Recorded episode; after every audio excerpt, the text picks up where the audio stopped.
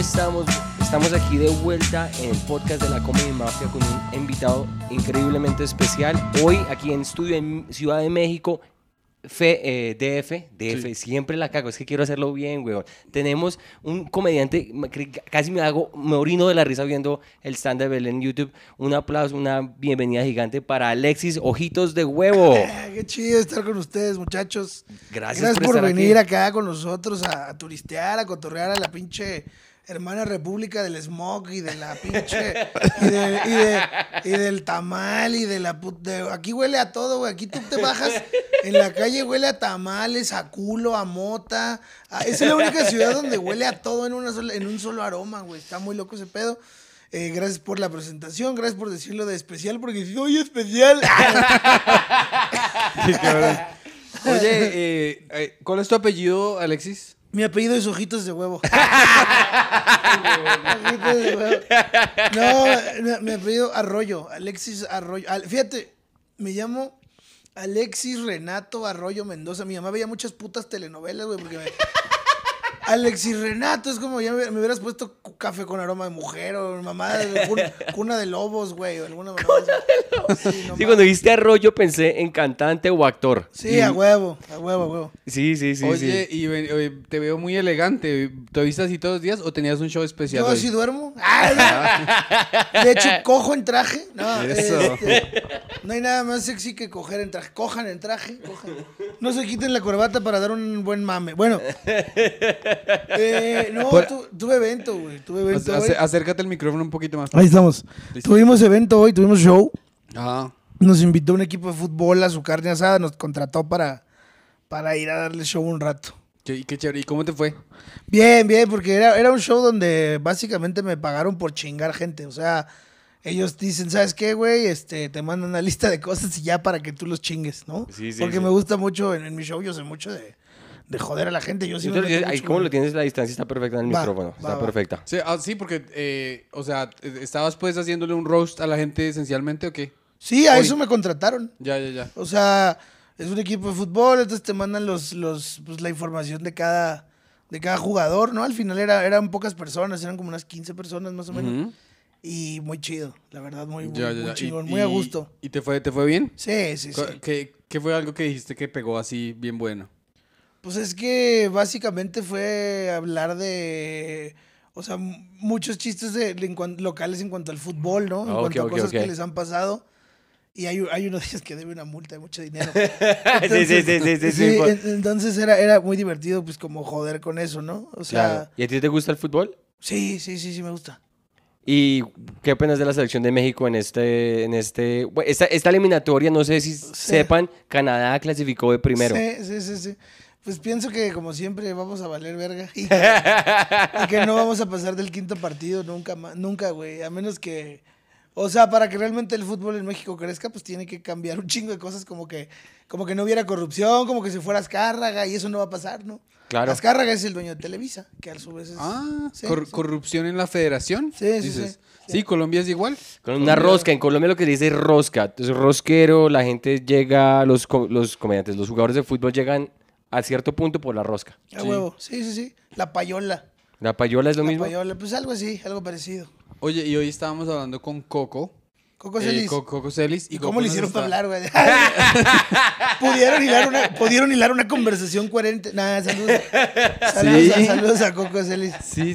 Que ganó, ¿no? LOL recientemente ganó. ¿Él fue? ¿Fue el Coco? Sí. Sí, no lo he visto. La temporada pasada. No, bueno, esta ya es otra.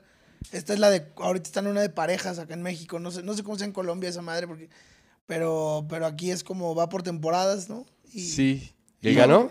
No, me imagino que allá también, en todos lados, ¿no? Y Coco nos estaba contando que él tiene... Bueno, yo no vi unos chistes de Cuauhtémoc, entonces mi pregunta para ti es, si tú crees que... O sea, ya aquí los futbolistas están gobernadores, ¿no? Sí. En tu opinión, ¿qué futbolista sería buen presidente de México? ¿Qué futbolista sería buen presidente de México? Qué pregunta tan estúpida, ¿no? Pero es que estamos partiendo de que Cuauhtémoc es gobernador, ¿no? Sí. Y quiere la presidencia, güey. O sea, porque el vato le preguntan y dice que pues que haga lo que Dios diga, ¿no? pero sí lo ha dicho.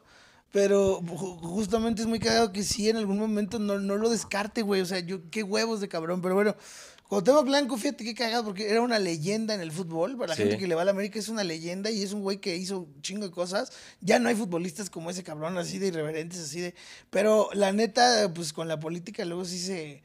Pues ya sé, como que esa historia que está tan chida, güey, para mí, o sea, a lo mejor para mí, yo soy muy mamón, pero para mí si ya le entras a la polaca como que ya se borra lo chido, güey, no sé. Claro, güey. Sí, tienes toda la razón, sí. Como que se daña la imagen que tenías de él, porque ya no lo estás pensando como futbolista, sí, sino güey, como un político hablando. Que se está robando varo igual que todos los demás, ¿no? Sí, entonces sí. Ya se va ese pedo. Hablando, pero pues, continúa. No, me preguntabas que qué futbolista presidente de México, cabrón, pues... ¿Hernández? Luis Hernández, el matador. Sí, no mames, ese güey nos va a convertir en un país de tiktokeros, güey. Nos va a poner a bailar ese güey, la Macarena, güey. Yo no sé qué chingada. Nos vamos a estar todos con los pinches pelos rojos, güey. Un saludo al matador, que es chido. Sí, oye, y tú dices que, bueno, Cuauhtémoc dice que a lo que diga Dios, ¿no? Sí. A mí me pareció muy curioso que tú tienes un set así que... Tú le tiras a todo, ¿no? A todo, sin respeto. Sí. Pero al final, cuando tú cierras tu set, dices algo así como que Dios los bendiga. Ajá, o algo así como Diosito, que Dios los... No, y también digo... Gracias a Diosito. Que Diosito me dijo que lo que te voy a dar ni los ojos vas a ocupar. Sí. Lo que pasa es que al final, bueno, acá la provincia que le llaman, que es no ser de la capital, porque yo no soy de la capital... Pues naces con un pedo religioso, aunque quieras o no, güey. O sea, yo nací a persinarme y luego... Aprendí a persinarme y luego a limpiarme el culo, ¿no? Entonces, hay un adoctrinamiento ahí católico, pues, que viene muchas veces... Mira, yo no soy la persona más religiosa del mundo, güey. De hecho, me caga la institución como tal. Me caga ir a misa, me cagan los rosarios, me caga todo ese pedo. Pero por alguna razón, güey, cuando estoy que me lleva a la verga y no sé qué chingados hacer, como que me persino y me calmo, güey. Es un efecto, es un efecto placebo ahí raro, güey, pero que al final funciona. Hay un comediante que tiene un chiste muy bueno relacionado a eso y dice, sí, la gente que es atea, ¿no? Sí. Yo quiero ver a la gente atea cuando esté en un avión así... supremamente, o sea, ya entonado arriba y una turbulencia, la hijoputa, y que se caiga ese avión. Yo quiero ver a todos los ateos a quién le van a rezar, güey. Exacto, ahí es donde todo el mundo se vuelve más católico que el putas, o más religioso que el putas. El compayazo se burla de mí porque dice que cuando me persino dice, gracias a Dios ya no se va a caer el avión, seguramente porque este pendejo, el ciego, se está persinando, ya no se va a caer el avión. Le digo, cabrón, pues probablemente, o sea, pero tú qué chingas cuando nos lleve la verga, pues vas a pensar que el humano es... Entonces, no a quién decirle nada, ¿no? Ni a quién reclamarle, ni... O sea, no es que soy el más pinche creyente, pero tampoco soy ateo, güey. Claro. Es que ser ateo es más difícil que creer en algo, güey. Sí. Y hablando, por ejemplo, nosotros que ya fuimos a Miami y yo estaba seguro que se iba a ir a la mierda del avión. Porque, o sea, era uno de Spirit, que es como el que tú estabas hablando, ¿cómo se llama? ¿Viva Aire? Viva Aerobus. Viva Aerobus, que es debe ser una mierda. Debe ser como Spirit. Tú te montas con tu propia silla. En Spirit están... Debe ser una mierda, pero Viva Aerobus, si nos están viendo, patrocinen, culeros. No sean una mierda. Aparte de que tienen vuelos culeros, patrocínenles el podcast aquí a mis compadres. Aunque, o sea, que al rato Viva Aerobus ya tenga un pinche comediantes colombianos, güey. Imagínate. No, pero creo que a Franco Bonilla lo contrataron. ¿Conoces a Franco Bonilla? No, Escamilla, ¿no? No. Franco Bonilla es un colombiano que creo que a él lo contrató una... ¿Cuál es la última aerolínea que abrió plaza aquí en México?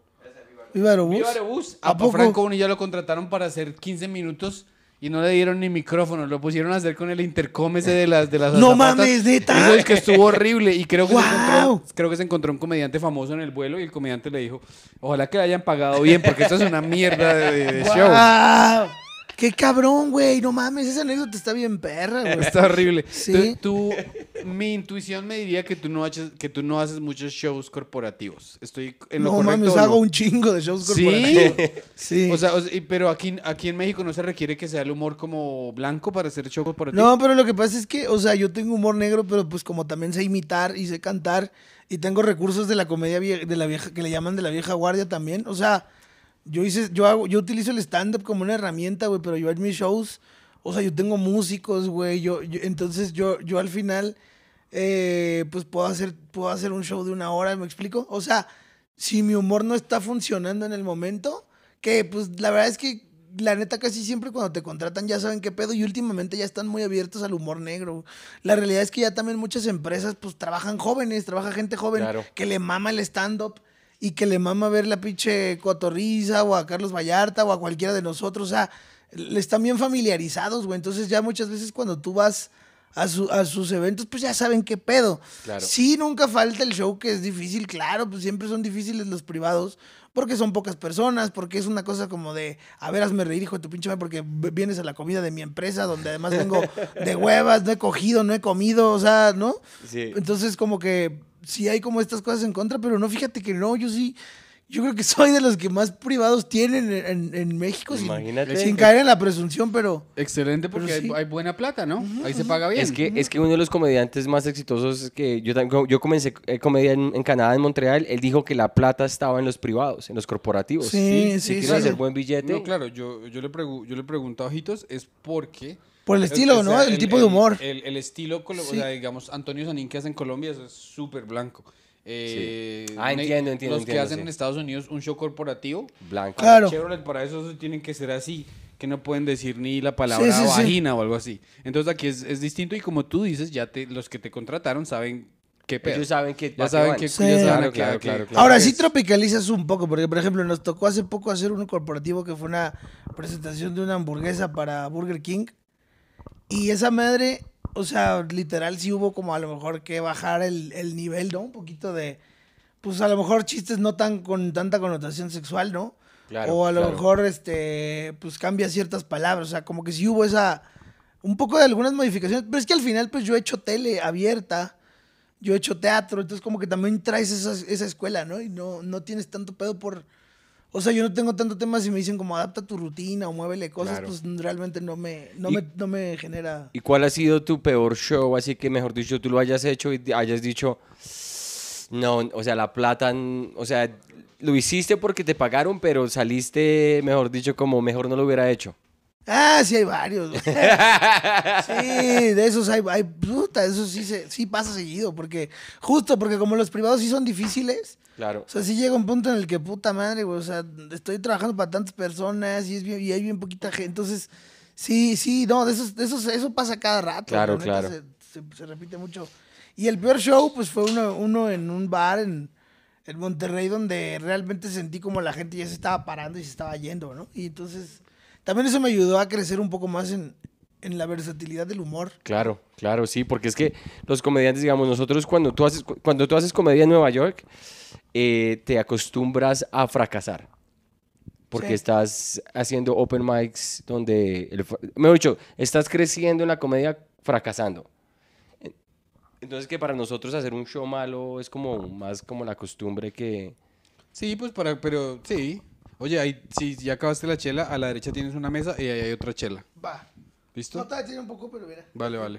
Parece a Tole, decías. ¿Sabes qué? Algo que me pareció muy interesante...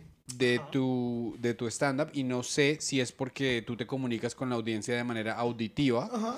es que no hay silencios, huevón. Y me encanta, porque sí. es muy similar al stand-up. O sea, nosotros cuando empezamos stand-up en Nueva York, es una vaina que tú haces un open mic de 1 minuto o de 2 minutos. Sí. Entonces tú no dices ni buena ni mierda. Llegas a lo que vas, pum, ¿no? pum. ¿Sí me entiendes? Entonces yo me imagino que como tu conexión es auditiva, ¿tú cómo te sientes respecto al silencio durante tu acto? Wow, qué buena pregunta. Es que fíjate que sí tiene que ver con eso que tú dices y sí no permito el silencio mucho, como que me gusta que todo el tiempo estén riendo y no permitirles el descanso. Pero fíjate que también eso tiene que ver con que yo aprendí el ritmo de Monterrey, güey. Mm. Entonces yo no tengo el ritmo de comedia de la Ciudad de México. Yo fui a... Lo que pasa es que yo como que primero empecé... Yo nací en Querétaro, que es un lugar que está como a 3 horas más o menos de la Ciudad de México. Empecé ahí, pero ahí no había una gran escena. Después me empecé a mover para acá, pero luego me dijeron que en Monterrey era como más... completa la comedia y entonces me moví para allá y como que allá te tocaba competir contra payasos, magos, ventrílocos, imitadores y allá pues allá es Franco Escamilla justamente, varios, ¿no? Oh, ustedes okay. seguro ya han escuchado. Sí. Mike Salazar, que la India Yuridia, que Zagar, que no sé qué. O sea, ya hay muchos ejemplos de comediantes de allá que Alan Saldaña, o sea, hay varios. Y allá tienen una regla que es como la regla 6-12, que es premisa, remate, y tienes de 6 a 12 segundos por chiste para hacer reír. Wow. Entonces así funciona. Claro, tú te acostumbras a ese ritmo. Entonces... Y yo aprendí bajo esa, aparte de lo que dices de lo auditivo, o sea, sí creo que ahí se conjuntan ambas cosas. Claro, sí, claro. Sí, sí. No, y tiene que ver, por ejemplo, con lo que nos decía Ibrahim Salem de Don Jediondo y todos los comediantes colombianos. ¿Tú le conoces a Don Jediondo, que es un comediante colombiano? No creo. No, sí. Entonces, es gente que se aprende a presentarse en lugares donde hay una banda de música que toca las dos primeras horas y se pegan una borrachera de la remierda. Y eso te da unas tablas muy perras. Entonces a ti te toca pararte después de eso. Sí. Y si te vas a demorar 3 minutos contando una historia, los pierdes. Te vas a la verga. Claro. Porque entonces tú tienes que aprender a hacer como una metralleta para que la gente te copie, o si no se van y se separan y hablan encima de ti todo. Es y que eso te permite hacer otro tipo de escenarios como ferias de pueblo, por ejemplo, que yo hago mucho. Ferias de pueblo, teatros del... Incluso... Güey, ir a hacer show a un table dance, ¿no? O sea, que van a ver chichis y esas cosas. Y de repente vas, güey, súbete a hacer reír, güey. Eso, ahí es donde aprendes un chingo de tablas, güey. Claro, porque van a ver chichis y sales tú a contar chichis. Y dicen, ¿y ese puto ciego me va a vender un dulce o qué chingado? ¿A qué chingado se va a subir ese güey? ¿Se va a poner a cantar, güey? ¿O qué chingado? Pinche Andrea Bocelli, güey. Qué ay, marica. Es que ese ritmo que tú tenías en el que vimos de Comedy Central. Sí. Lo digo con todo el respeto a todos los comediantes que han hecho Comedy Central en español. Tú eres el mejor. Ay, muchas gracias. Porque es difícil encontrar a alguien que tenga ese ritmo, maricas. Es metralleta, como el Comedy Cellar. Sí, porque hay muchos comediantes que están haciendo el Comedy Central en español y respeto total a toda la gente. Pero es que esas premisas, como ustedes han visto, cuando vas a una fiesta y en la fiesta hay dos... Puta, pinche premisa que eterna, ¿no? Que, sí. Que tardas para ese capítulo de los supercampeones, esa madre, güey. Dices, verga, pinche Oliver, nunca va a meter el gol, güey. Yo ya fui a cagar, regresé, fui a la tienda y sigue con la puta premisa, güey. Y eso pasa mucho aquí. Y yo respeto a muchos de mis compañeros comediantes de la Ciudad de México. Hay algunos que traen ese ritmo monstruoso, como Alex Fernández, que decía hace rato, que ese güey también tiene un ritmo, ¿no? Así, rapidón, sí. Y va y viene. Y... Por ejemplo, Vallarta tiene un ritmo más lento, pero Vallarta es Vallarta, cabrón. Sí, o sea, sí. Vallarta, con respeto, Vallarta. Mark Norman hace eso en los podcasts y el último puta gamín, weón.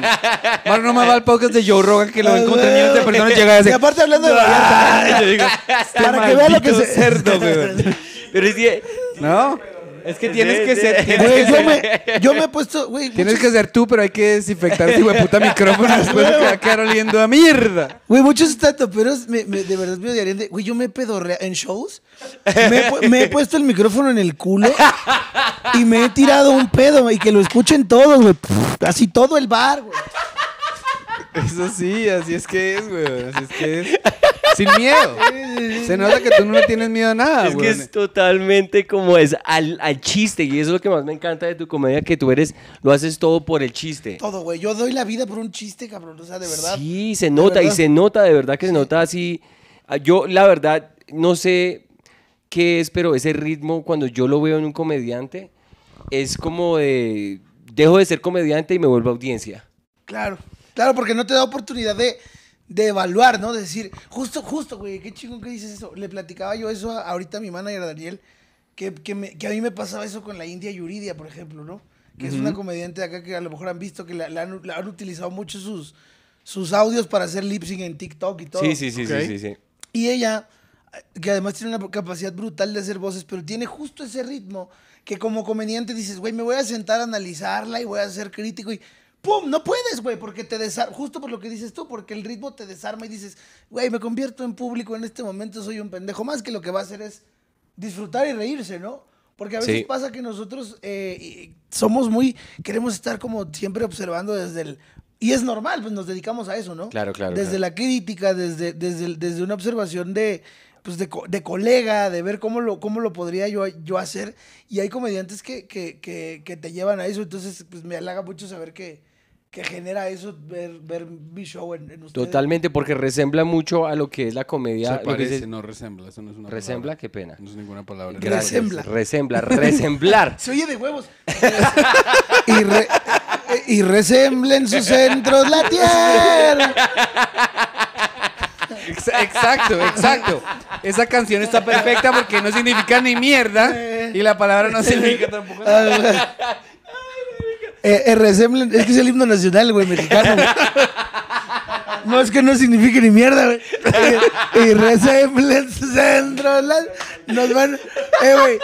Y si ustedes supieran que antes, por ejemplo, si esto en televisión, en YouTube no pasa ni vergas.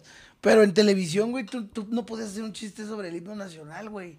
Me acuerdo que una vez un compa, el Mayorga, en Telehit, hizo un chiste de que si los Tigres del Norte cantaran el himno nacional, güey, y el güey empezó, Macio Sare, qué gusto de verte. Y entonces de repente sale el pinche, el de Telehit, ¡no! ¡No pueden hacer un chiste de eso! ¡Es el himno nacional! Y yo así, ¡a la verga, güey!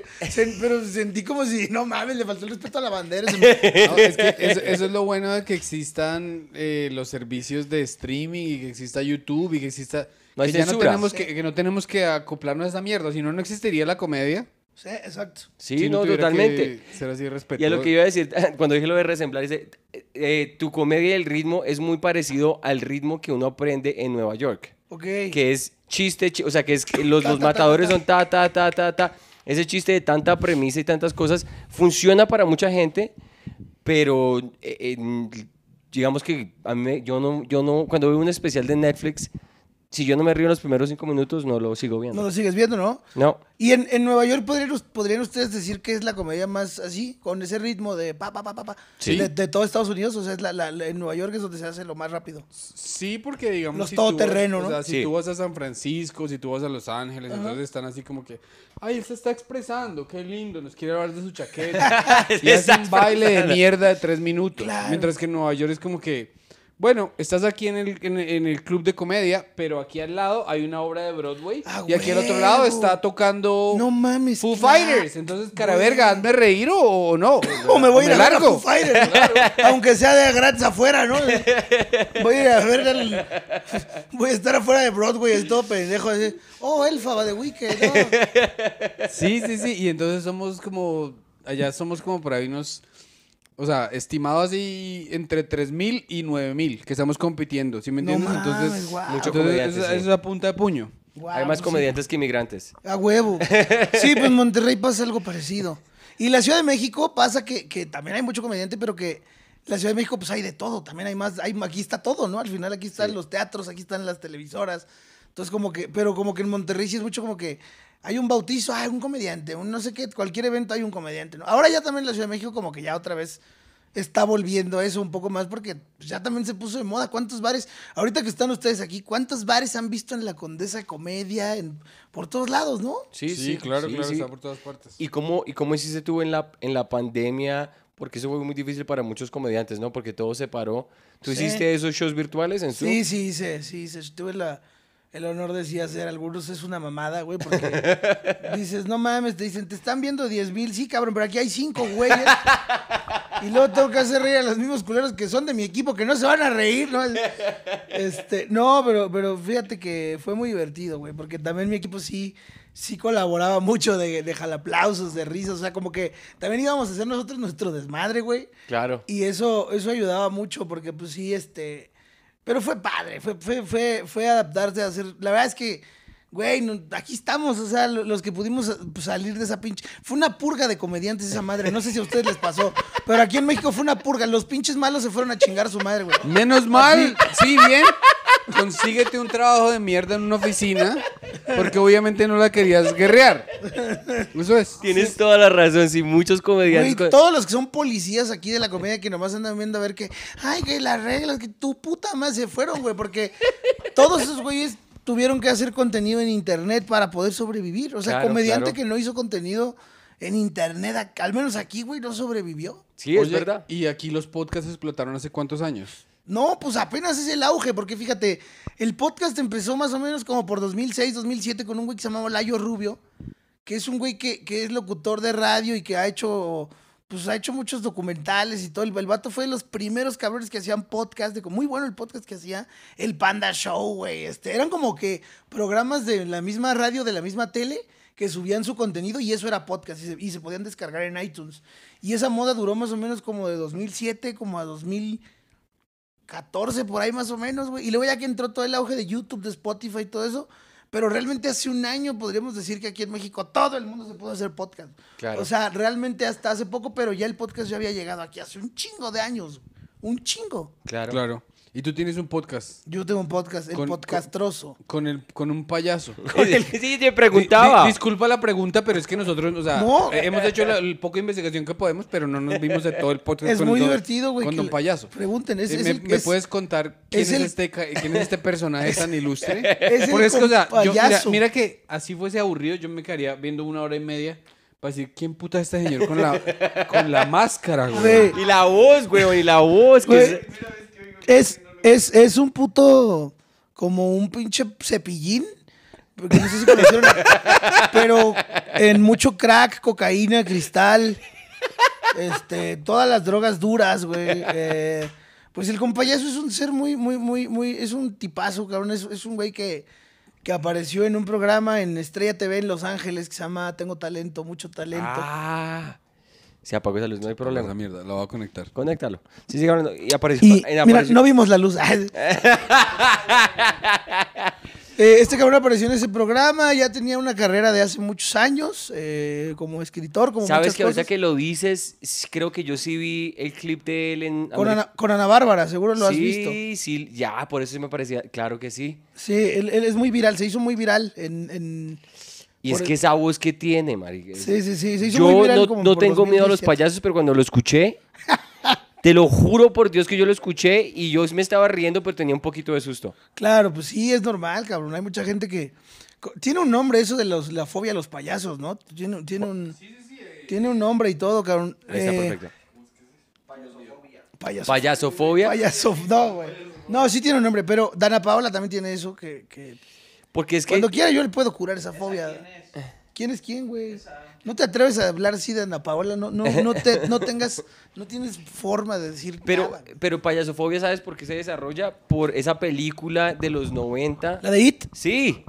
Pues sí, claro. Y el libro estaba más cabrón. El libro de Stephen King todavía estaba más cabrón, güey. Es que ¿quién no le va a dar susto a un payaso, marica? Sí, no mames, está cabrón. Y luego que todavía te digan, ya te cargó el payaso acá. Esto es un asalto... ¿No? ¡Sí! Oye, Ojitos, ¿a ti te dicen Ojitos o Alexis? Pues a Ojitos, Alexis, a veces me dicen nomás, ve por la leche y deja estar mamando, ¿no? Bueno, Ojitos. Sí. ¿Tú tienes alguna fobia? Fíjate que no, a los ratones, güey, a las ratas, güey. Las ratas sí me dan un chingo de miedo, no mames. Pero me dan como repulsión y cosa, porque todo lo que es como ratas, ardillas, güey, porque sé que traen rabia, güey. Sí. Esas madres, así se ve bien bonita. No, eso se los digo, güey. Si van a los putos parques, los viveros y ven las pinches ardillas radioactivas que se te suben y... ¡No! No son tus amigas, tienen rabia. Esas mierdas, esas putas ardillas son chilangas, güey. Te hablan, dame una nuez, hijo de tu puta madre. Son ardillas chilangas, güey. Te van a asaltar, güey. Y aquí hay muchas ratas en Ciudad de México. Puta de madre, un chingo. Chingo. ¿Ah, sí? ¿Sabes qué me pareció gracioso? ¿Qué? Que aquí en México, cuando alguien es muy bueno para alguien, muy duro, le dicen es una rata. No, es una riata. Una riata. Riata. Perdón. Riata. Que riata es lo mismo que la verga. El man es una riata. Sí, riata. O sea, riata es la verga. Hablando de un comediante muy bueno y dijo... Él de pronto lo dijo muy rápido y yo entendí que era rata. No. Ah, sí, porque en Colombia una rata... O sea, que es la verga. Es como decir en Colombia ese man es la verga. Sí, exacto. Sí, porque en Colombia una rata es una persona que no es de confiar. Listo. Sí, rata. Ya. Oye, Alexis, entonces tú, aquí en México, ¿quién tú piensas, además de ti, quién tú dices, este comediante es la riata? La riata, no, pues sí me gusta mucho. Es que hay muchos compañeros a los que hay mucho respeto. La verdad es que cada vez conoces más gente que se dedica a lo mismo, que hace muchas cosas, ¿no? De repente como que nombrar a alguien, pues es decir, güey, somos un chingo, ¿no? Que cada vez somos más y hay muchos ejemplos. A mí me gusta mucho la India Yuridia porque me parece que es una comedia muy rápida. Me gusta mucho lo que hace... ¿Y ella está aquí en Ciudad de México? No, en Monterrey. Pero, ajá, me gusta mucho O sea, como lo que hizo Polo Polo en su momento, ¿no? Que aquí fue un comediante de la vieja escuela que fue un parteaguas, ¿no? Porque pues fue, o sea, realmente se hizo famoso por unos cassettes y por el tipo de humor que hacía, como más, por decir groserías, cuando todos los comediantes eran de televisión en ese momento, ¿no? Porque hubo un momento en el que la comedia de México era la que salía en Televisa, ¿no? Sí. Entonces, como que los comediantes eran los que salían en la tele, y si no salías en la tele, pues como que nadie te conocía. No contabas. Y ahora ha cambiado mucho porque hay tanto... Pues que ahora hay tanto. O sea, ahora ves, por ejemplo, vas a Monterrey y que encuentras que si a Gary Show, que si a Cosos Cañón, que si a Alan Saldaña, que Mike Salazar, que Zagar, que Tito el Ranchero, que el Chulo. Son un chingo. Wow. O sea, y luego vienes aquí y pues que está que Carlos Vallarta, que Daniel Sosa... Que, o sea, y es que hay mucha gente muy buena. La verdad es que en México tenemos esta onda de reír de la desgracia propia y ajena, ¿no? Que sí. Yo creo, no mames, yo creo que todo mundo nació para hacer reír, pero no se había dado cuenta, ¿no? O sea... Claro, porque es que en los países tercermundistas como Colombia, como... Bueno, países sí, que están en desarrollo, güey, claro. Nosotros no tenemos tiempo para contar chistes. Es como... El contar un chiste es como un privilegio. Sí. ¿Sí me entiendes? Entonces, por eso la comedia, digamos, ahorita es algo tan exquisito y como tan... Güey, nos ven como rockstars ahora. Le decía yo a Denis, es padrísimo que vas en la calle y te ve un chavito de 18 años o menos, un morrito que va a la escuela y que te ubica de las redes, te voltea a ver con una ilusión. Sí. Como cuando uno se encontraba a su rockero favorito, güey, ¿no? Claro, tú ya eres, sea, el rockstar de ellos. Sí, dices, órale, o sea, qué chido... Que el humor ya ha llegado a esa faceta donde ya no nada más soy el güey que dice pendejadas, sino que ya ven más allá también, ¿no? Claro, porque se relacionan y se identifican con lo que tú estás diciendo. Imagínate, ¿alguna vez te ha pasado que te hayan mandado un mensaje diciendo, Alexis, gracias por tus chistes y por lo que estás haciendo, me has ayudado a mí como persona? Sí, y fíjate que ese día me di cuenta que no había vuelta atrás, cuando una morra con una discapacidad me dijo que ella se iba a suicidar. Y que alguien le mandó un video mío y que eso fue lo que le cambió el pedo. Oh, ahí fue cuando dije, güey, no mames, ya, o sea, ya tienes una responsabilidad, no nada más hacer reír, sino que ya, sí. Ya hay gente que ya realmente sí te está viendo por algo. Güey. A mí lo que me da mucha tristeza es que a ti, a los comediantes famosos les mandan fotos nudes. ¡Ah! Y tú no puedes ver esas putas fotos. A mí me mandan en braille, ¿no? Ya no sé si es braille o es herpes, ¿no? ¿Qué son esos granos, no? A ti te tienen que mandar texto erótico. Güey, a huevo, texto erótico o videos o audios de gemidos, güey. Yo de verdad, yo le he dicho a la gente, de verdad, fans, si son chidas y me quieren mandar audios de gemidos, no se contengan, güey, los vamos a recibir bien, o sea, les vamos a dar buen uso, güey. Aquí está la oficina, pero pues saben que esas son las fotos para mí. Güey, se les va a dar buen uso, güey. ¿Sabes que yo crecí en la época que el internet del módem, cosa que se demoraba mucho y que uno no podía bajar, claro, mucho porno? Entonces habían relatos eróticos, como que... Oh, y tu mamá, quiero hablar con tu tía Marta, cuelga. No puedo hablar por teléfono. Bueno, pero, en tu caso era marica, que no puedo hablar por teléfono, que cuelga esa madre, marica. Oye, pero ¿sabes qué? Tienes mucha razón en el sentido de que, por ejemplo, yo sexualmente soy demasiado auditivo. Es decir, yo me puedo estar comiendo a la vieja más buena del mundo. Pero si no hace ruidos, como que no, vea que no, güey. Si no hace ruidos, como que no, güey. Vea que no, güey. Si estuvieras culeando un cojín, güey. Sí, exacto. Papá, eso mejor. Pero si la vieja hace el ruido correcto, me vengo en 3 segundos. Claro, como regadera, güey. Sí, a huevo. A huevo, eso es... no mames. A mí me encantó cuando tú hablaste de que tu mamá te decía que te comes pura gordita y tú dices, pero qué mierda si no las puedo ver. Ciego, y la gracia es tocar. Ese chiste, marica, ese chiste es muy bueno. Y es que es bueno porque es real, güey. O sea, porque yo siempre he tenido un gusto muy particular por mujeres, güey, me gustan grandes, así, como el pinche hipopótamo de Madagascar. Me gustan gordas, así, güey. Así, güey, o sea, sí, la verdad, sí tengo ese pedo de que me gusta agarrar, güey. No me gusta como que el pedo muy flaquito, y es intencional. Y mi mamá toda la puta vida era que, es que está bien gorda. Y se emputaba yo, pero ¿quién se la está cogiendo, no? O sea, cuando te la cojas tú... Sí, es fastidioso cuando los papás son criticones, ¿no? Bien cabrón, güey, pero criticones a los pendejos, güey. ¿Quién se la está cogiendo? Sí, exacto, se la está comiendo es Alexis, güey. Sí.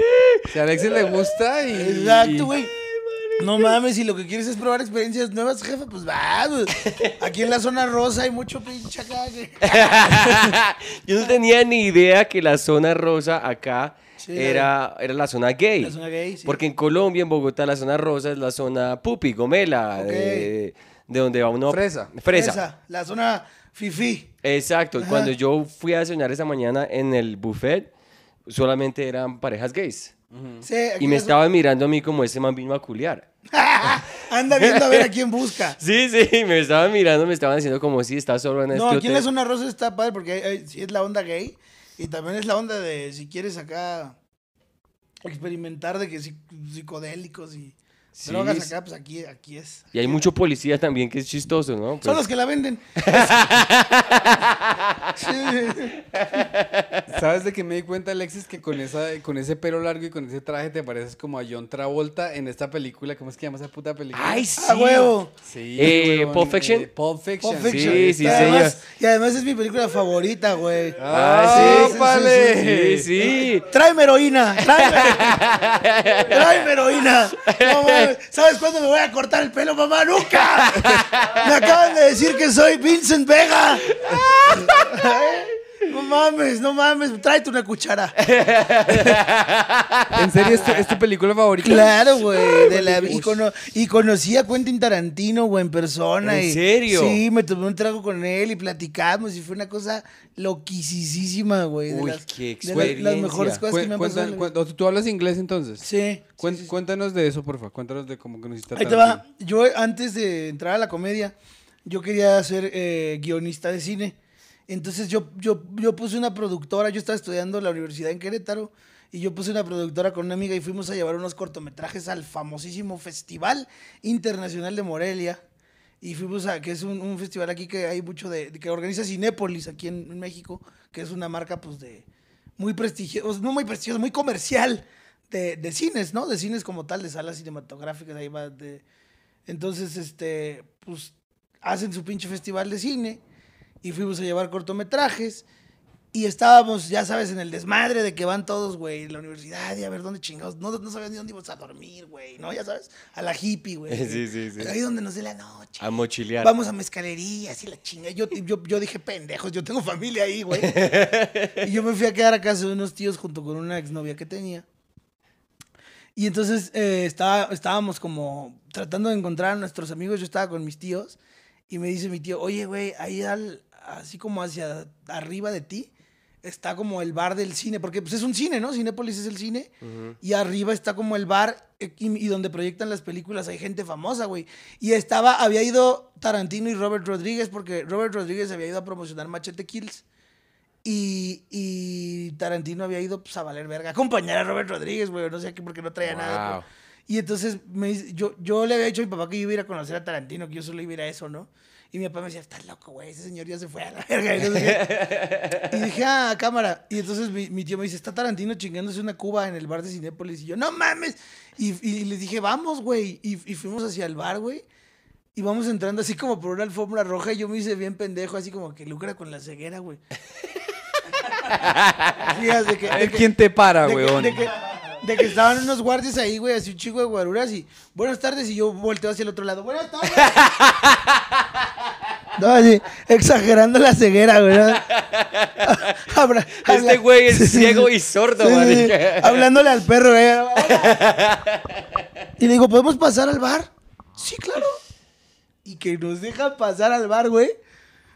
Y entonces, de repente, le digo a mi morra, oye, güey, pues ya dime quién es... ¿Dónde está Tarantino, güey? Que quiero saludarlo. Y la pendeja me dice, es que no sé quién es. Le digo, no, hombre, no mames, güey. Yo estaba bien emputado, yo ciego y tú pendeja, güey. Y entonces mi tío le señala, güey, desde arriba. Digo, desde donde estaban ellos le señala, él es Tarantino. Entonces yo voy caminando como con el bastón, güey, porque yo ya no me esperé a que ella me llevara, güey. O sea, yo agarré el bastón, güey. Caminé derecho hacia la mesa donde yo escuchaba que hablaban inglés, de que chingues, güey, donde no llegué unos pinches viejos turistas, güey. Unos pinches gordos con playeras del Spring Break, güey. ¿Pero por qué trae Spring Break si está en Morelia, pendejo? No es playa aquí. Y entonces dije, pues bueno, vamos. Y caminamos, güey. Y yo así con el bastón, y de repente voy así con la mano y siento como alguien me agarra la mano, güey. Así una mano de adulto, me agarra la mano y yo, ah, Mr. Tarantino. Y me dice, that's me. Y yo, no mames. Me vine de la emoción, güey. Me vine. Qué chimba, güey. Y de ahí empezamos a platicar, güey, de cine. Le dije que, pues que yo era ciego, pero que pues yo quería como que yo quería hacer algo que tuviera que ver con el medio, güey. Me dijo, ah, que te valga madre, pues la neta es que la creatividad va más allá de... No sé si me echó un choro, si realmente si lo pensaba en realidad o le dijo, ay, no mames, un ciego no puede hacer cine. No lo sé, güey, pero él se portó súper chido en ese momento, ¿no? Qué como, güey, qué buen pedo y así. Y como yo le estaba contando diálogos de películas y le hacía chistes, güey, de que, no, es que yo me vine manejando hasta acá y mamá, pues, se cagaba de risa, güey.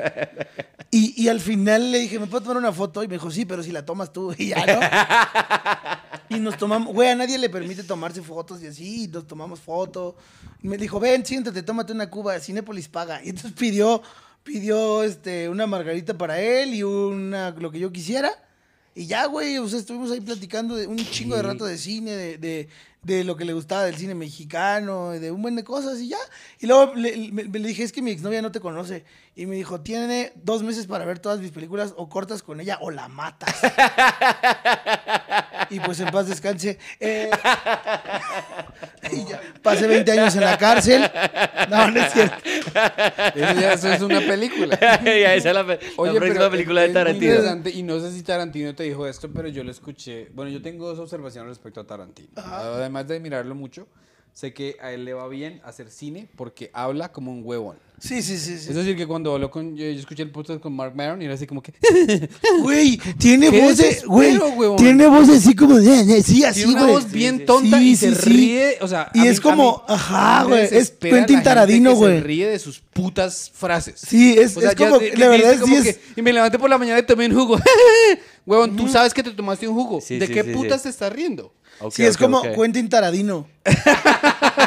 O sea, es un genio, güey, lo adoro, no mames, es mi director. Es un genio, pero no mames, pero sí. Pero tiene que escribir porque hablando es un fastidio. Sí, tiene como... Sí, güey, tiene como muy poca habilidad social, güey. Uf, se güey, nota. Sabes que cuando... Fíjate, esto lo vivimos. Ya después de que... O sea, se acaba todo el pedo, porque sí estuvimos un rato hablando, güey, pero pues como que la gente empezó a darse cuenta que ya llevábamos un rato, porque fueron como media hora, güey, 40 minutos. Uh-huh. Que es un chingo de poder... O sea, no mames, Tarantino a los 2 minutos te manda a la verga, ¿no? O sea, claro. Sí, claro. Y nos dio de su atención y platicando, pero como que la gente empezó a ver, güey. Así como que, ah, cabrón, pues ya hay un ciego que lleva un chingo de rato con Tarantino, güey. Y entonces como que gente empezó a como que medio a querer voltear para allá a ver qué pedo. Y este güey se asustó, güey. O sea, es como súper paranoico, güey. Claro, sí. Y entonces de repente como que dijimos, no, bueno, ya nos vamos. Y de repente se dejan ir unos chavitos, Quentin, y a correr, güey. O sea, literal, pegó carreras y... No, nada más decía no, así solo decía que no, güey. Wow, que no, y a la chingada, güey. Wow, y había gente que le decía, Quentin, no sé qué, una foto, no, prefiero un saludo de ustedes. Y les decía hola y se iba, güey, o sea, literal los mandaba a la verga de una forma muy... Claro, es que el man... Y pensándolo bien, eso de que el man se llama Quentin. Uh-huh. Cuenten una historia. Cuenten la película, cuenten Tarantino. Y la otra cosa que no sé si tú la sepas, que ese man quería hacer stand-up. Sí, le mama el stand-up, ¿no? Ama el stand-up y creo que él no sé si lo intentó por 2 meses o nunca lo intentó, pero le daba mucho miedo. Sí. Pero iba a clubs. Ese man sí, le mama ir a clubs. Pues de hecho mete un chingo de... Pues cuántos stand-up, pero no ha metido, ¿no? En cosas de él. Ya ves la escena esta de Django, donde van como que con las... La escena más cagada de toda la película de Django Unchained, ¿no? Que van, ¿qué es eso? No veo nada, que no sé qué. Sí. Esas escenas son comediantes, ¿no? En algún momento, sí, en Bastardos sin Gloria, pues aparece Mike Myers, ¿no? Ah, tienes toda la razón. Él hizo la película con Antonio Banderas, ¿no? Aparece en la de... Sí, le aparece. ¿Desperado? ¿Cómo es? No, es Robert Rodríguez. Es Robert Rodríguez, pero aparece... De hecho, aparece contando un chiste y lo matan. Lo matan después del chiste. Sí. En la de soy un hombre muy honrado, que le gusta. Sí, Pistolero claro. Se llama. Pistolero. Porque sí. Primero es Mariachi, que esa fue la precuela. Luego es Pistolero. Y luego es Érase una vez México, ¿no? Ya, sí. Pero oye, ¿y a ti cuándo ¿Tú cuándo descubriste que el stand-up era lo tuyo, pues? Sí, ¿cómo hiciste para cambiar de cine a stand-up? Ah, porque, bueno, las cosas que yo escribía generalmente eran hacia la comedia, o sea, los guiones, lo que fuera, casi siempre era como hacia cosas de comedia, ¿no? O sea, o si eran cosas serias, pero con un humor muy negro, muy crudo. No, estaba escribiendo, me acuerdo, tenía uno de un guión de un asesino serial, tenía uno de Snuff, tenía guiones bien locos, güey, pero con humor siempre, ¿no? Sí, o sea, sí, sí, comedia muy bizarra. Muy Tarantino. Sí, justo. Y pues yo tenía el sueño de ser comediante porque mi papá a los 6, 7 años, bueno, yo descubrí que la comedia era como un mecanismo de defensa anti-bullying, ¿no? Sí. O sea, yo descubrí que si yo hacía mis chistes de ceguera a los 6 años, que es como la etapa en la que pues los niños pueden ser más curiosos o más crueles, pues ya no me iban a chingar con eso, güey, ¿no? Entonces, claro, primero fue una cosa como de mecanismo de defensa. Luego mi papá me ponía cassettes de comediantes de acá, de la vieja escuela, como de cabaret, que se llamaban Los Tepichines, que eran dos güeyes que hacían, era una pareja cómica que imitaban, cantaban, hacían show con guitarra, era un show muy musical, pero era muy divertido. Y me ponían comediantes de cuentachistes y así, desde muy chavito. Y con mis primos me aprendía chistes. Yo tuve la habilididad de aprenderme chistes, muchos. Y contarlos en las reuniones. Yo sé que en Colombia pasa lo de los cuenteros, ¿no? Los cuenteros, sí, sí. Que es esta onda de recrear el cuento. Acá es el chiste, ¿no? Que le llaman. Que es la historia, una historia de una situación, una situación cómica en la que... hay un principio, un desenlace, pero no es un chiste de stand-up en el que se cuenta en primera persona, sino un chiste completamente en tercera persona, ¿no? Entiendo. Que si estaba Pepito sentado en una banqueta, ¿no? Y de repente, es el primero que se me ocurre, pero... Sí, sí. Va a pasar una morra y le grita, bizcocho, bombón, galletita rellena. Ay, gracias, nunca me han dicho cosas tan lindas, ¿no? Es lo que deberías dejar de tragar, pinche gorda. O sea, esos son chistes, ¿no? Así. Sí, claro, sí, claro. Y generalmente son... Ahora que es la época de la corrección política, el chiste está un poco por extinguirse, creo yo. Es una teoría que yo tengo. Los chistes así que sean como... Sí, sí, tío. ¿Por qué? Porque como ya es chingar a alguien, o sea, el chiste es de gangosos, de gordos, de borrachos, de gallegos, es burlarte de alguien más. Claro. Y como estamos en la época de la corrección política, creo que ya por eso el chiste ya no se usa tanto. Sí, ¿no? Es como descontinuado. Es descontinuado. Sí, entonces, sí. Pues yo traía ese rollo, pero un día yo siempre tuve la inquietud de hacer comedia, de hacer teatro, pero en Querétaro no había nada. Y un amigo, cuando yo estoy en la universidad y estoy pasando por depresiones amorosas, por muchos rollos, me invita a un open mic en un bar de comedia y me dice, güey, a ti que te gusta decir pendejadas, hay un lugar donde puedes subir y donde no necesitas ser profesional, puedes ir nada más como un karaoke, o sea, puedes ir a subirte. Y ahí empezó mi historia. Ahí empezó la historia de Ojitos de Huevo. Un accidente. Bueno, ¿y alguien te puso ese nombre o tú lo pusiste? Fue una mezcla de varias cosas. A mí me buleaban en una prepa y me decían que tenía ojos de huevo cocido. Y yo le conté a este pendejo que me invitó al Open y me apuntó, y como él fue el que me apuntó en la lista, me apuntó Alexis Ojitos de Huevo, pero yo no sabía. Y el host, que era Gon Curiel, estaba presentando el show y yo pensé que el güey me había chingado y después caí en cuenta, ¿y por qué te chingarías si ni te conoce? ¿No? Pero pues ya sabes, llegué con la espada desenvainada, joder, y ya después me enteré que había sido mi amigo y total. Y la gente empezó a preguntar mucho, ¿cuándo viene el Ojos de Huevo? El Ojos de Huevo. Y dije, güey, el nombre es muy pegajoso, mejor así se queda y el chiste se cuenta solo. Entonces, es muy cagado que la gente de repente cuando escucha Ojitos de Huevo dice, ¿qué pedo? Y cuando ven, ¡ah, cabrón, es ciego! Ahí es. Es que el nombre como tal, Ojitos de Huevo, hace como el fuck you a la corrección política, ¿sí? Porque tú en el mismo nombre les estás diciendo, yo me estoy burlando de mí. Estoy tomando algo y es lo que dice el... Estás diciendo, yo soy abierto a los chistes. Claro, por supuesto, desde que me conoces. A mí me acuerdo que me criticaron algunos stand-uperos de que por qué me presentaba así, que eso se iba a acabar rápido, que me presentara con mi nombre y apellido. Dije, ni madres, güey. No, para nada. Ojitos de Huevo va a ser algo que la gente va a decir, wow. Es memorable. Claro. Es decir, como Camilo Sánchez, que él es un muchacho de Colombia que él tiene Tourette's. Okay. Entonces el Instagram de él es Déjeme Quieto. A huevo. Porque en Colombia uno, para que decir no me jodas, déjeme quieto. Claro. Entonces él no puede parar de moverse. Claro, porque tiene pared. Déjeme quieto, es mucho más. Ibrahim Salem es árabe sin camello. Árabe sin camello. Sí. Un nombre es algo. Un saludo a Ibrahim. Sí, claro que sí. A cualquier reclusorio que nos esté. No, diga.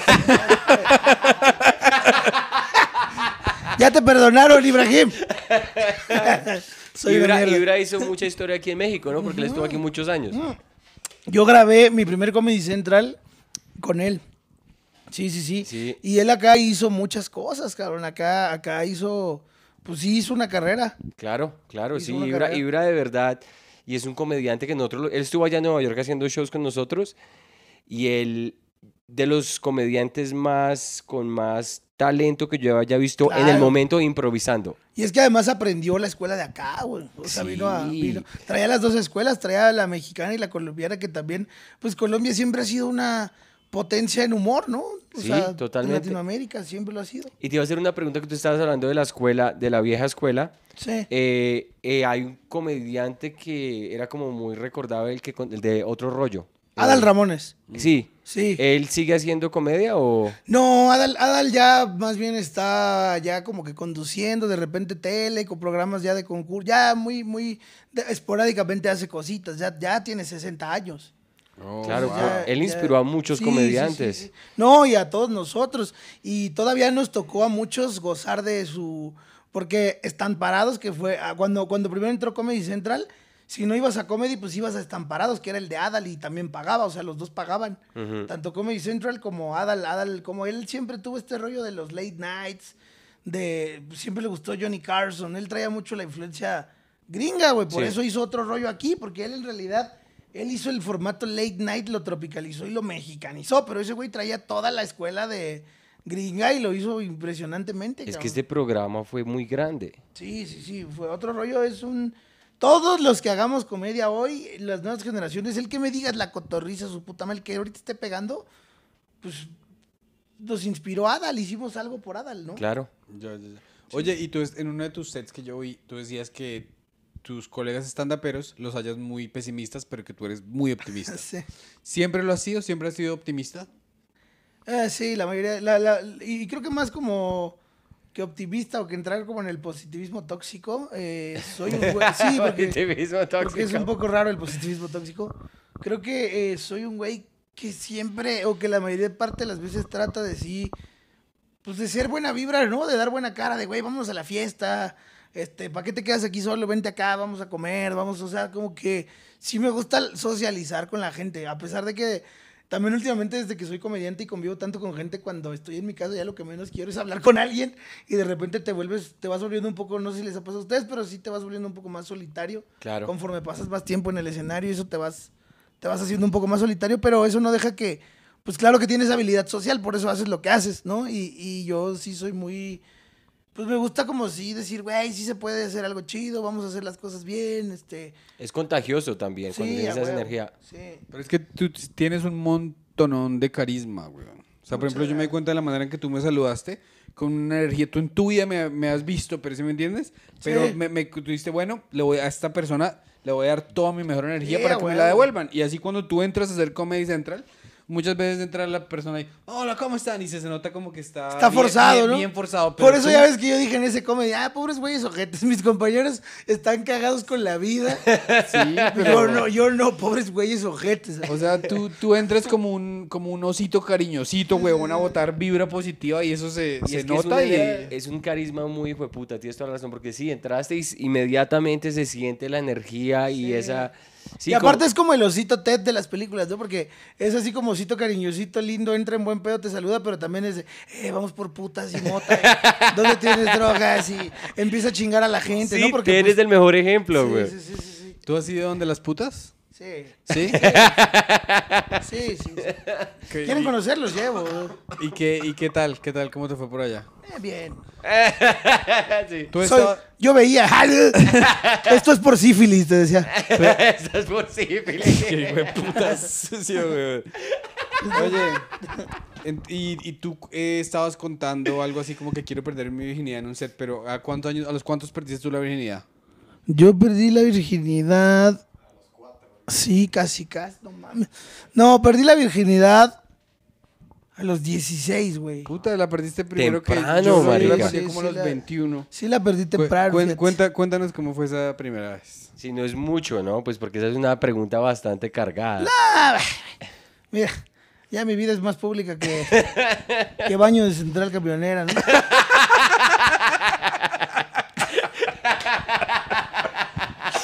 Sí, ya estás al... Mira, ya después de 2 cervezas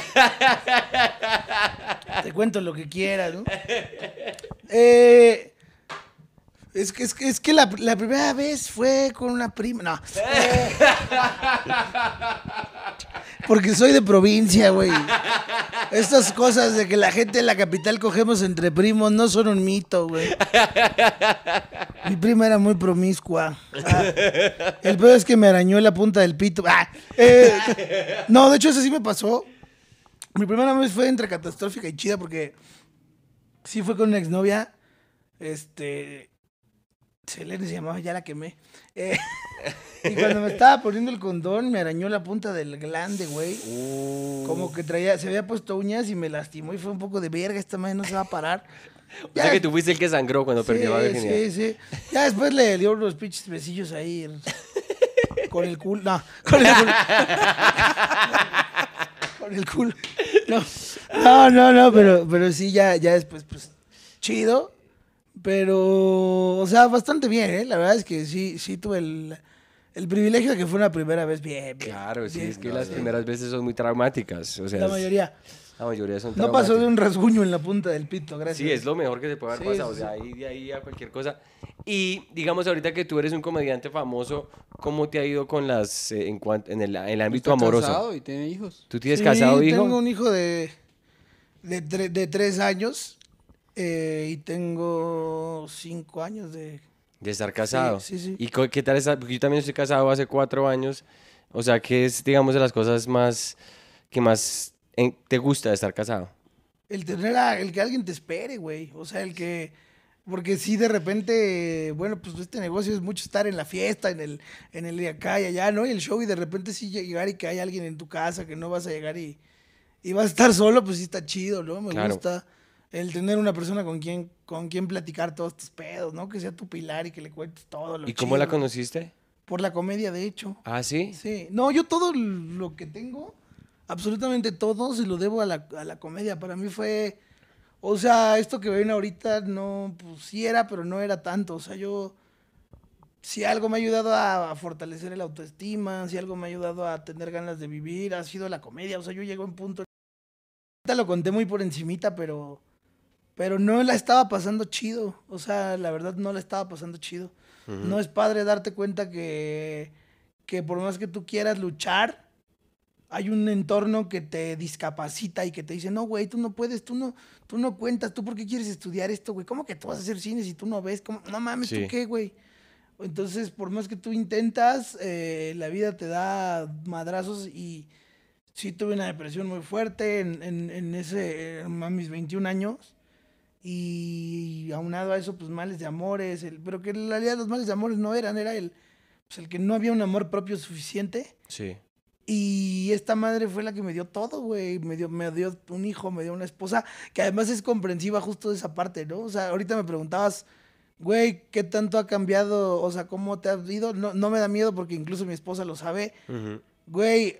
O sea, yo no le digo que no, yo no dejo de disfrutar los beneficios de esto, güey. Claro. La yumbina del escenario, el que de repente si alguien te quiere agarrar los huevos y darte un beso en la boca, yo digo, pues, ¿por qué chingados no?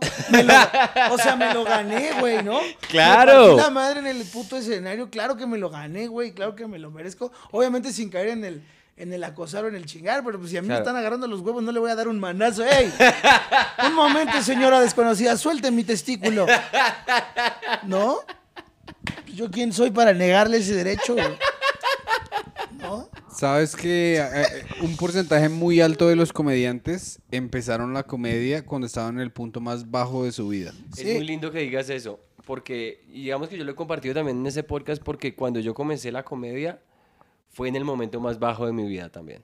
¿A huevo? Sí, mi mamá tenía cáncer de seno y ya era cáncer avanzado y estaba a punto ya de... A huevo. Sí, y era como de mi mamá para mí siempre ha sido muy importante. Claro. Y verla a ella estar en el proceso de la quimioterapia, con radiación, perdiendo el pelo, o sea, sufriendo. ¿No? Heridas, los dolores. Yo te lo juro, yo me acostaba llorando. Yo me levanté, yo estaba en una depresión total y ahí fue cuando tomé la clase de improvisación. A huevo. Una clase de improvisación donde conocí al que es, bueno, era porque él falleció de cáncer también, al papá de mi esposa. Ok.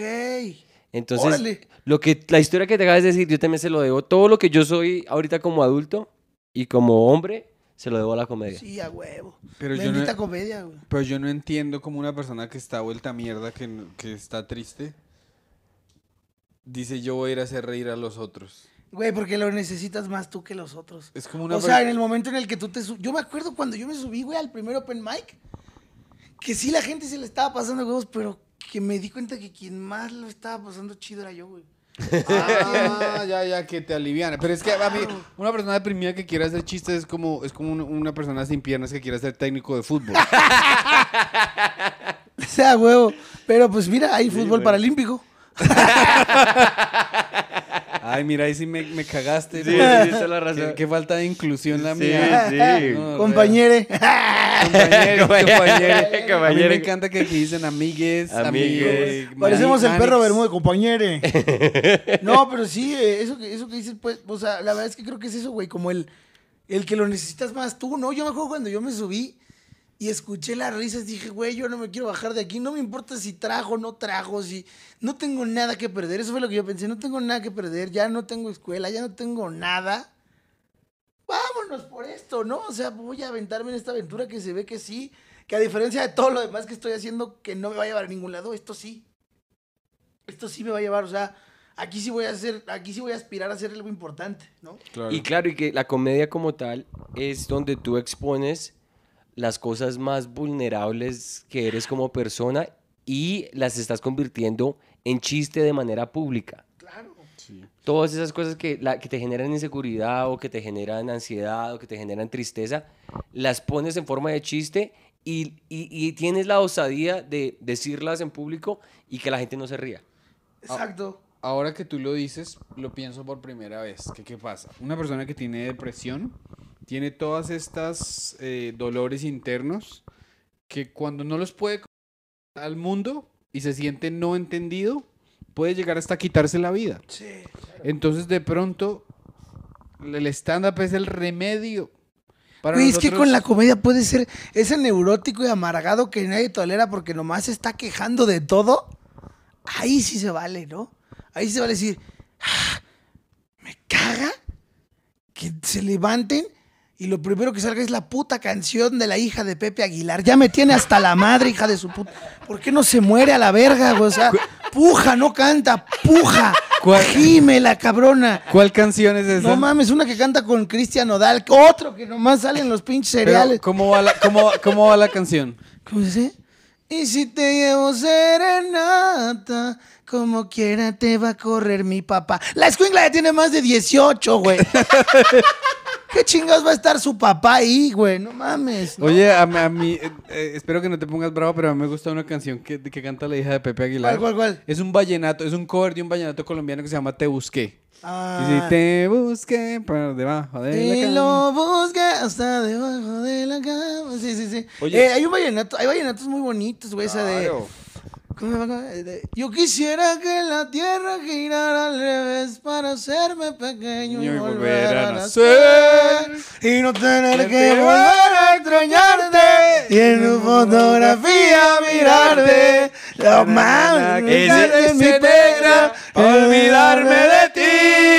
Ay, que comedia ni que nada, pongamos un vallenato, güey. Güey, es que en Monterrey, no sé si ustedes saben, pero en Monterrey hay un movimiento que se llama Colombia, güey. O sea, en Monterrey la gente de barrio, los cholos, los pinches acá, escuchan vallenato colombiano, güey. Entonces allá es una religión de todas las que quieras. Por su amor has hecho cosas que jamás harías por... Todas, güey. Y entonces, ¿qué le digo al corazón? Si te estoy llamando a grito y tú no quieres venir. ¡No mames! Pues se llama marrón 3 días seguidos. Oh, y eso que... Por eso traigo 4 rosas en mis manos No mames. Me recordaste a la primera novia que me puso los cuernos, la mal parida. Eso, unos caguamas. Me dedicó esa canción. A huevo. Y yo, ay, métete los 4 rodos por el culo, pero con las espinas primero. A huevo. Eso, unas caguamas y una latota de piedra. Yo no. Vámonos a la verga, ¿no? Una pinche latota que hasta se caiga y le digas, ay, se me cayó ese. Ahí vienen los soldados, ahí vienen los soldados. Pero es que así como en Monterrey escuchan vallenato, creo que las culturas tenemos mucho de hermandad y nos admiramos mucho. Sí, porque las rancheras en Colombia son también... Ah, claro, el esmama va. Sí, claro. los mariachis mariachi. En Colombia. Sí, el mariachi. ¿Cómo hace para uno conquistar a la novia cuando la cagó, le puso los cachos o hizo cualquier cosa? Ay,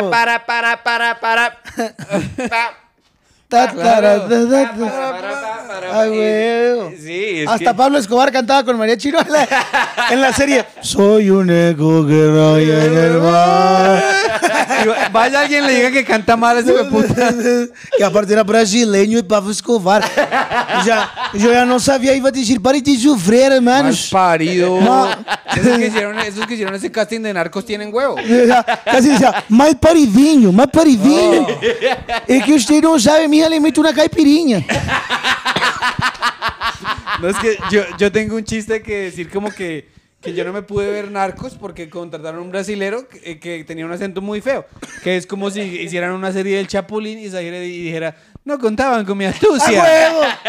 ¿Quién se va a ver esa pinche serie? Sí, a huevo, güey, se pasaron de verga. Sí, malísimo, es que quién se ve, yo sí tienes toda la razón, y es que lo que acabas de decir... Alexis, tú eres muy hijueputamente chistoso, weón. Uy, qué talento tan hijueputa. Y hablando de música, esto es una buena... guiarlo ahí para... Digamos, esta es una pregunta. Llega un extraterrestre aquí y te encuentra Alexis y dice, Alexis, estoy haciendo una compilación de la cultura mundial para llevar a mi planeta a estudiar la civilización de la Tierra. Okay. Dime 3 cosas de México. Un libro, una película y una banda para que estudiemos lo más bonito que se hizo acá. Un libro, Las batallas en el desierto, de José Emilio Pacheco. Okay. Okay. ¿De qué se trata? Para mí es un gran libro porque te describe... No solo como que estos principios de... Habla de los 30s en el gobierno, durante la época de... un presidente aquí que se llamó Miguel Alemán Valdés. Okay. Y es un poco la entrada del no tanto del neoliberalismo, pero sí te empieza a describir. Todo te lo cuenta desde la perspectiva de un niño de 8 años que se enamora de la mamá de su mejor amigo. Uy, qué rico. Pero hay todo un contexto en este niño sobre el hermano. Te habla de cómo la gente, cómo empiezan a llegar ciertas cosas como la Coca-Cola y empiezan a cambiar las aguas de frutas por la Coca-Cola. ¿José Emilio Pacheco? Sí, José Emilio Pacheco, Las batallas en el desierto. Yo creo que es...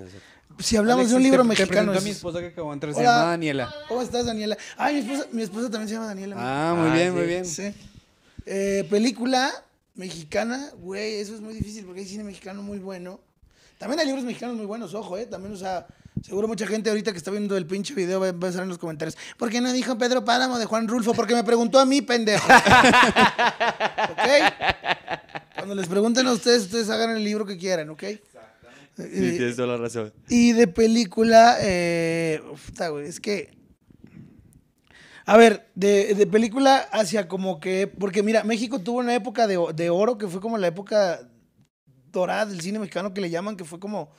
Despuésito de la Segunda Guerra Mundial, más o menos, en los 40s, que fue cuando vino Buñuel a hacer cine acá y muchos cineastas de todos lados, ¿no? Pero están como ese tipo de películas y luego están películas ya más nuevas. Pero hay una película como más nueva que se llama Matando Cabos, que es muy cagada, que es una película de humor negro, mexicana, como del 2004, que a mí se me hace que si no has visto cine mexicano del nuevo, pues es una gran introducción. Matando Cabos es una comedia de enredo, justamente a ustedes que les gusta la comedia. Es una comedia. Está, sí. Y en Amazon.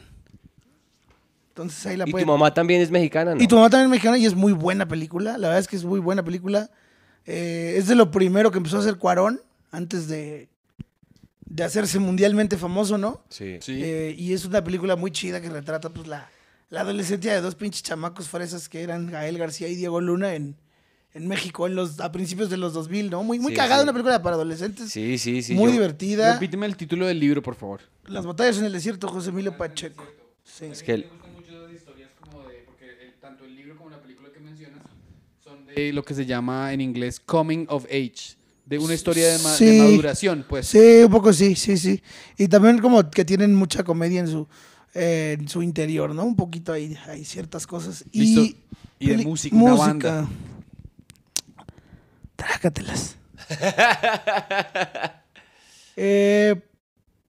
Pues vamos a escuchar al famosísimo Rodrigo González, que es fundador de un movimiento que se llamó Rupestre aquí en México, que es un movimiento como entre rock y trova rara, ¿no? Como que fue de los primeros hipsters, ¿no? Que empezó a hacer pues una música como hablando de cosas más locochonas, de una ciudad, cosas más urbanas, ¿no?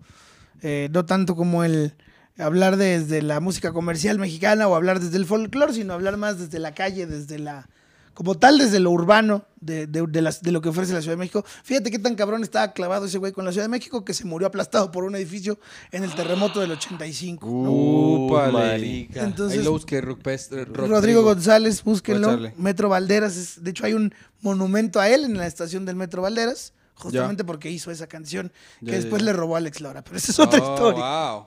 Bueno, y ahora para cerrar la pregunta del chiste. Sí, y nosotros cerramos el podcast con una pregunta que, pues, a mí se ha convertido en la pregunta favorita. Si tú pudieras incluir un chiste que no es tuyo, de otro comediante en tu repertorio, sin ningún tipo de consecuencia. ¡Ah, huevo! ¿Qué chiste sería? ¿Y de quién? Tengo varios. Hay uno del cojo feliz. Ok. Porque yo me identifico mucho porque yo lavo trastes. Y dice que cuando estás lavando, a veces estás como pendejo lavando tanto tiempo un vaso, que luego piensas, chale, se va a venir el vaso, bro. Con eso ya se hubiera venido mi mujer, vaso.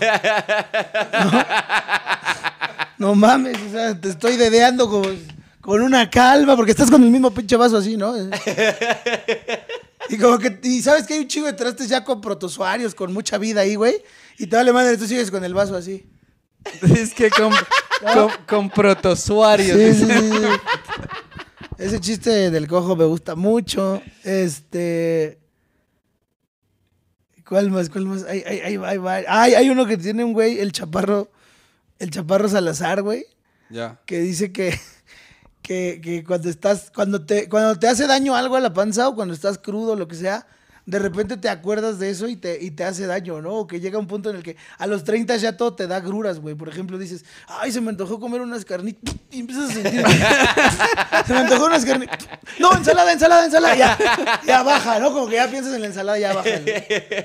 Eso pasa con los que tenemos problemas gástricos. Qué bueno, es que sí, hemos comprobado que el stand-up de México está avanzado, está una berraquera. Sí, es una hermosura. Y entonces, por favor, nuestro público, que es mayormente colombiano, invítalo a seguirte. Diles cuáles son tus redes sociales, etcétera. A toda la raza, si me quieren seguir, no sean así, pónganse un cascabel.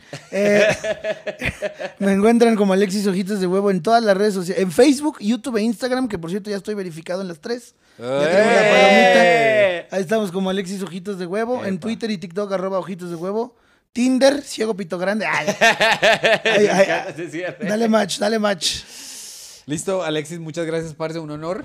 No, gracias a ustedes. No te imaginas, esperamos de verdad un día poderte ver en vivo. Claro, qué chido que se den la vuelta por acá. Y ahorita vamos a que los conquiste la ciudad y a que se enfermen chido de la panza, porque si no, no vinieron a la Ciudad de México, güey. Sí, claro. O sea, si no comieron tacos mugrosos de calle, así.